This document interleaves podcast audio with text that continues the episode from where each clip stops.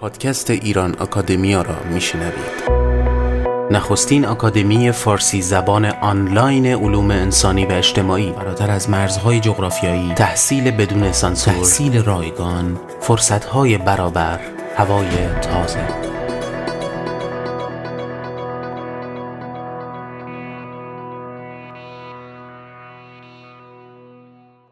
سلام دوستان سجاد سپهری هستم و این اپیزود 36 م پادکست ایران آکادمی است.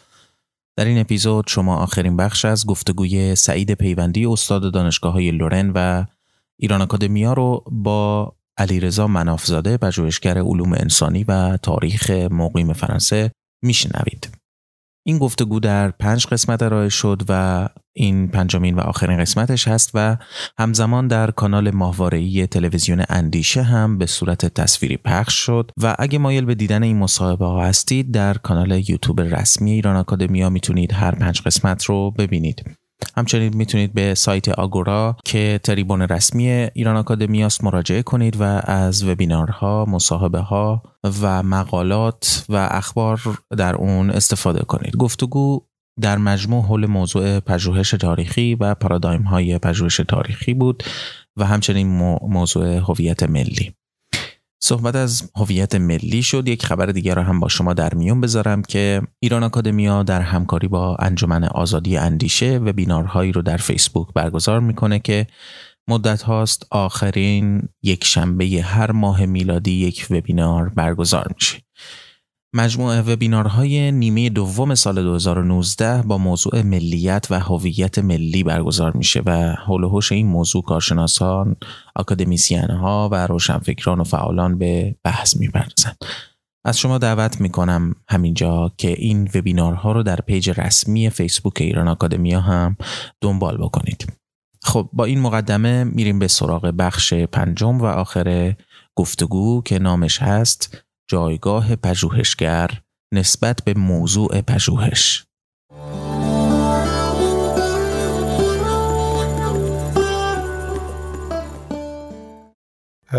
پنجمین و آخرین بخش گفتگوی با علیرضا منافزاده در مورد کار پژوهشی در تاریخ. اختصاص داره به در حقیقت موقعیت محقق پژوهشگر در ارتباط به موضوع تحقیقیش یعنی جایگاهی که داره و در واقع نوع برخوردش با موضوعات تحقیقی خودش. ما در بخش چهارم گفتگو تا حدودی پرداختیم به این مسئله با اشاره به وبر و سوگیری ارزشی یا در واقع پرهیز از سوگیری ارزشی توسط محقق و ضرورتش به عنوان یکی از در حقیقت معیارهای یک کار خوب دانشگاهی و آکادمیک. حالا تو این بخش پنجم برمیگردیم به طور مشخص و از طریق مثال های مشخص. خود شما اشاره کردید مثلا در مورد کار کسروی گفتین که در کاری که در مورد کسروی کردین اون نکات منفی که شاید در عقایدش یا در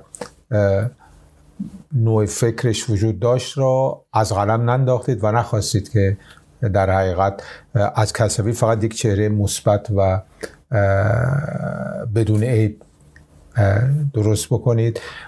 باز دوباره به کار کسروی اشاره کردیم که اون هم در برخورد با شخصیت روحانی که در انقلاب مشروطیت مشارکت مثبت و فعال داشتن اونها را نه از قلم انداخت و نه اینی که از نقش مثبتشون فراموش کرد. حالا اگه بخوایم برگردیم به کارهای تاریخی در ایران می‌خوام ببینم که ارزیابی شما نسبت به این مسئله چه آیا فکر می‌کنید مثلا تاریخ نویس های یا تاریخ پژوهشگران تاریخی مهم ما آیا به این اصل وبری وفادار میمونن؟ یا اینه که ما موارد داریم. مثلا من وقتی کار آدمیت ها در مورد امیر کبیر می‌خونم خب می‌بینم که در مورد برخورد امیر کبیر با جنبش باب و سرکوب جنبش باب اون لحن انتقادی که شاید داشته باشه باید یک پژوهشگر تاریخی نداره و سراسر کتاب به حال به نوعی یه نگاه بسیار مثبت به امیر کبیر هست. ارزیابی شما چیه؟ مثلا از کار آدمیت یا وارد بحث کسای دیگه هم می‌تونیم بشیم. ببینید آدمیت یکی از مورخان بسیار مهم به هر حال دوره جدید تاریخ ایرانه و کسانی که در زمینه تاریخ مشروطه و دوره قاجار کار می‌کنن نمی‌تونن از کارهای او بینیاز باشن. این رو باید گفت. منابعی که او دسترسی بهشون داشته خب منابع خیلی کمیابی هستند کمیابی بودن. به دلیل موقعیتی که داشته تونسته از اون منابع استفاده بکنه. ولی و کارش هم بسیار ارزشمنده. یعنی آدم وقتی کارشو می‌خونه واقعا تا حدودی نمیگم صد درصد ولی تا حدودی تا حدود زیادی با اون دوره‌ای که به هر حال موضوع کار اوست آشنا میشه. شکی درش نیست. مطابق من در کار آدمیت به طور کلی این نقصی که شما اشاره کردید زیاد دیدم. و من حتی می‌تونم شما رو ارجاع بدم به کتاب اندیشه های طالبوف تبریزی که در اونجا یه زیرنویسی زده و کلی به حمید عنایت تاخته. و در زیرنویس تقریبا یک صفحه زیرنویس زده به حمید عنایت تاخته که نمی‌دونم این فلان بود و بیسار بود و این حالا حمید عنایت بیچاره حالا بیچاره نگم ولی به هر حال گفته که مثلا اینقدر که درباره امیر کبیر گفتن این یه مقدار به نظر می‌رسه مبالغه است ها. و این به ایشون برخورده و به حمید عنایت کلی تاخته. یا مثلا دشمنی عجیبی که مثلا با تقیزاده داشت مثلا نمی‌فهمم چرا این این همه دشمن تقیزاده بود. ولی چون کسروی مثلا از وقتی که اولین بار کتاب امیر کبیر و ایران در میاد از اون کتاب تعریف کرده کسروی رو همیشه متحشو می‌گفت تعریفشو می‌گفت. یعنی یه آدم خاصی بود. یعنی آدم خیلی مهمه. یعنی یک مورخ شخصیت خود مورخ هم خیلی مهمه. و اینکه تمام این بحثای معرفت شناختی که در اروپا کردن در آلمان در فرانسه ماکس ویبر نمی‌دونم ویلهلم گیلتای یا همین لوسیان فیور و دیگران کردن همش روی این موضوع تاکید کردن که موضوع علوم انسانی انسانه و فاصله گرفتن انسان از خیشتن کار سختیه. ما می‌تونیم یک چیزی رو موضوع مطالعه قرار بدیم. ولی وقتی که خودمون یعنی انسان موضوع پژوهش ماست باید از خودمون بتونیم فاصله بگیریم. و این خیلی مسئله مهمیه. می‌دونید این نامه های ایرانی مونتیسکیو اونجا میره دو تا پرسوناش دو تا ایرانی ابدا می‌کنه می‌سازه تا بتونه از پشت از عینک اونها از از نگاه اونها به جامعه خودش نگاه بکنه. یعنی این فاصله رو می‌خواد بگیره از موضوع کار خودش از جامعه خودش. در نتیجه در کار آدمیت این فاصله گیری رو من بعضی وقتا کم می‌بینم. حالا اگه مثلا برگردیم به مثلا چیزی که هما ناطق در مورد آدمیت گفته چون استاد خود اونو هما ناطق اونو استاد خودش می‌دونست. ولی جای خود هما ناطق می نویسه که آدمیت از او انتقاد می‌کرد که مثلا چرا نگاه منفی به میرزا ملکم خان داره اون. یا اینکه چرا می‌خواد میرزا خان کرمانی را حتما با گرایش چپ معرفی بکنه طرفدار طبقات کارگر و زحمتکش معرفی کنه چیزی که در ایران اون موقع معنا نداشته. یعنی به نظر می‌رسه که محقق این خدا این آگاهی این هوشیاری را داره در مورد جایگاهش در ارتباط با موضوعی که داره کار می‌کنه. ولی خود فاصله گیری به طور مشخص اون وقت گویا کار مشکلی میشه یا یک کار تحقیقی به بخشی از هویت ما تبدیل میشه و این کار یه مقدار مشکل می‌تونه بکنه. می‌تونه همه اینها باشه. می‌دونید مثلا در مورد همان ناطق به طور مشخص پس از درگذشته او همین مجله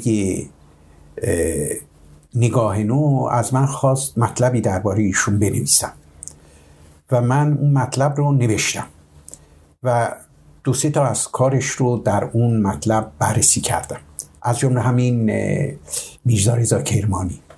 مثلا میرزا رضا کرمانی رو همان آتق زمانی نوشته که جنبش چریکی خیلی بر جامعه روشنفکری ایرانی حاکم بود سنگینی می‌کرد و به نوعی روشنفکران شیفته این جنبش شده بودند و همان ناطق به نظرم می‌رسه که البته اونجا صریحا هم میگه ها به نظرم می‌رسه که رفته از میرزا کرمانی یک چریک فدایی بسازه ها.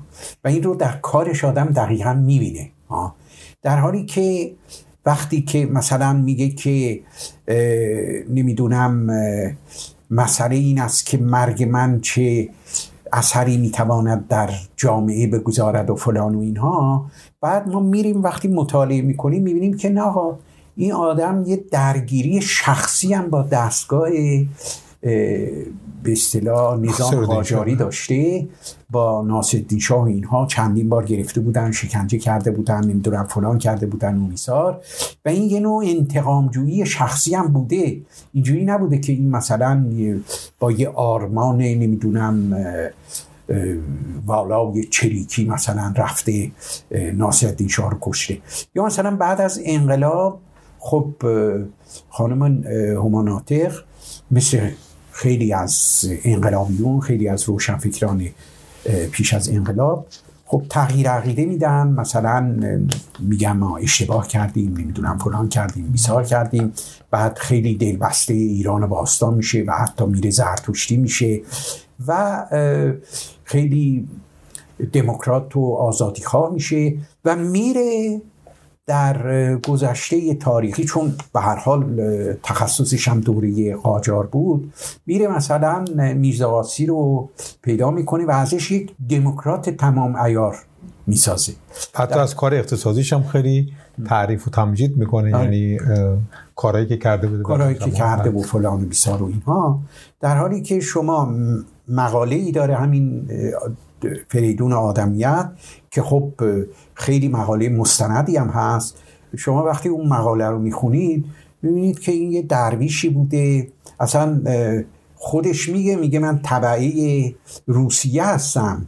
یعنی میرزا که مراد محمد شاه هم بوده و هر حال درویش بوده و اینها. این میگه من طبعه روسیه هستم و میره حتی در سفارت روسیه پناهنده میشه بعد از مرگ محمد شاه چون می‌دونسته که می‌خوان بگیرنش و اینها یعنی و, و شما وقتی که این ایران در راه یابی فرهنگی رو می‌خونید که در بیشتر درباره میرزا آسیه می‌بینید که یه شخصیت واقعا دموکراتیک ساخته که اصلا چه می‌دونم توکفیرم باید در برابرش آیا این بخشش بر میگرده به این که ما در بازخانی تاریخ در حقیقت به جای اینکه به پیچیدگی ها و حضور همزمان عناصر مثبت و منفی یا خوب و بد در پدیده ها یا در افراد بگردیم بیشتر دنبال ایدئالیزه کردن یه دوره یک شخصیت هستیم؟ یا در نمونه دیگرش مثلا ساده کردن تاریخ برای اینکه بتونیم مثلا با یه مفهوم همه تاریخ توضیح بدیم. مثلا بگیم همونجوری که شما به درستی اشاره کردید در بخش های قبلی مثلا ایرانیان دینخو هستند یا ما دچار زوال تاریخی شدیم و اگر امروز این سرنوشت رو داریم یا به خاطر دین خوییمونه یا به خاطر زبان یعنی اون پیچیدگی هایی که وجود داره و تمام اون در واقع زرافت هایی که در برخورد با یه حادثه یا افراد با بشه خیلی موقع تاریخ پژوه به دنبال این نمیره و ترجیح میده یا شاید مخاطبینش هم ترجیح میدن که ما یه امیر کبیر داشته باشیم که همه چیزش خوب باشه یا یه شخصیتی داشته باشیم که همه چیزش بد باشه. کاملا درسته. من فکر می‌کنم مثلا همین مورد خانم هومان آتق رو شما اگر در نظر بگیرید مقدمه همین ایران در راهیابی رو در راهیابی فرهنگی رو بخونید می‌بینید اونجا برای تاریخ رسالتی قائله. یعنی تاریخ از تاریخ باید درس گرفت. یه چیز یک اصطلاح پیش پا افتاده است که مثلا از تاریخ باید درس گرفت. ما اگر تاریخ رو مثلا درست خوانده بودیم این اشتباهی که کردیم به قول ایشون مثلا انقلاب اسلامی گذشته چراغ راه آره یا گذشته چراغ راه آینده است و اینها این اشتباه رو نمی کردیم. در حالی که اصلا اینطوری نیست و اینکه روندهای تاریخی بسیار پیچیده هستند. روندهای تاریخی رو باید گفتم جدا از این مسلمات مسلمات آغازین مسلمات ذهنی و این ایدئولوژی ها و ایده ها باید گذشته رو رفت بررسی کرد. ببینید خیلی هستند در میان ایرانی ها که کوشش می‌کنند سراسر تاریخ چند هزار ساله این کشور رو با یک یا دو مفهوم توضیح بدن. فرض بکنید مثلا با مفهوم استمرار نظام پادشاهی. مگه میشه با استمرار نظام پادشاهی یک تاریخ هفت هشت هزار ساله رو توضیح داد که اقوام گوناگون آمدن نظام های گوناگون برش حاکم بودن. نمی‌دونم ملوک توایفی خانخانی نمی‌دونم همه جور نظام ها بر اون کشور حاکم بودن. نمی‌دونم ایلخانی نظام ایلخانی ایلخانان مغول و نمی‌دونم اینا حاکم بودن. بعد شما با استمرار نظام پادشاهی بخواید اون رو توضیح بدید. یا مثلا اخیرا مفهوم ایران شهری.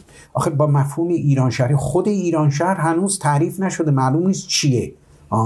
خود ایران شهر معلوم نیست ساسانیان این ایران شهر رو به سراسر ایران می‌گفتن یا مثلا به بخش هایی از امپراتوری خودشون ایران شهر می‌گفتن. مثلا عراق رو می‌گفتن دل ایران شهر. نیشابور و هومش و پیرامونش ایران شهر نامیده می‌شد. بعد اون پادشاه میگه آقا من شاه ایران و انیران هستم. چطور؟ وقتی که میگه من شاه ایران و انیران هستم سراسر این امپراتوریش رو ایران شهر میگه. نه آقا اینجوری نبوده. شما کتیبه هاش رو بخونید می‌بینید از ایران شهر صحبت می‌کنه. یعنی در سرزمین هایی که زرتشتی ها حاکم بودن بیشتر زرتشتی مذهب بودن. برای اینکه ار بعدا ممکنه در یک بحث جداگانه درباره این معنای ار و ایران و اینها ایر و آریا و اینها صحبت بکنیم. ایران شهر می‌گفتن بعد بقیه سرزمین ها رو مثلا می‌گفتن آسورستان یا مثلا می‌گفتن آتورپاتکان یا می‌گفتن ارمنستان. یعنی بر اون سرزمین ها هم حاکم بودن. شاه ایران و انیران بودن. بنابراین با این مفهوم ایران شهری که الان هر حال معمول شده نمیشه تاریخ بغرنج و پیچیده اون کشور رو توضیح داد. یا مثلا با مفهوم دینخویی که گویا سراسر تاریخ ما دین ما آبا و اجداد و همه دینخو بودن و اگر این بلا بر سر ما آمده پس به این سبب بوده که ما همه از قدیم دین خوب بودیم. ها. یعنی با این مفاهیم نمیشه تاریخ رو توضیح داد. تاریخ رو باید گذاشت اسناد مدارک و منظورم از, از اسناد ارز کردم. فقط سند نوشته نیست. هر چیزی در جهان یافت بشه از نمی‌دونم سکه و نمی‌دونم کتیبه و نمی‌دونم سنگ نوشته و پوست نوشته و چپ نوشته هر چیزی پیدا بشه باید گذاشت اونها حرف بزنن و اونها هنوز زیاد حرف دارن بزنن. خیلی ممنون از قبول این مصاحبه و اینکه وقت گذاشتین برای اینکه این پنج مجموعه آماده بشه برای در واقع موضوع تاریخ و پژوهش تاریخی. منم از شما سپاس گذارم.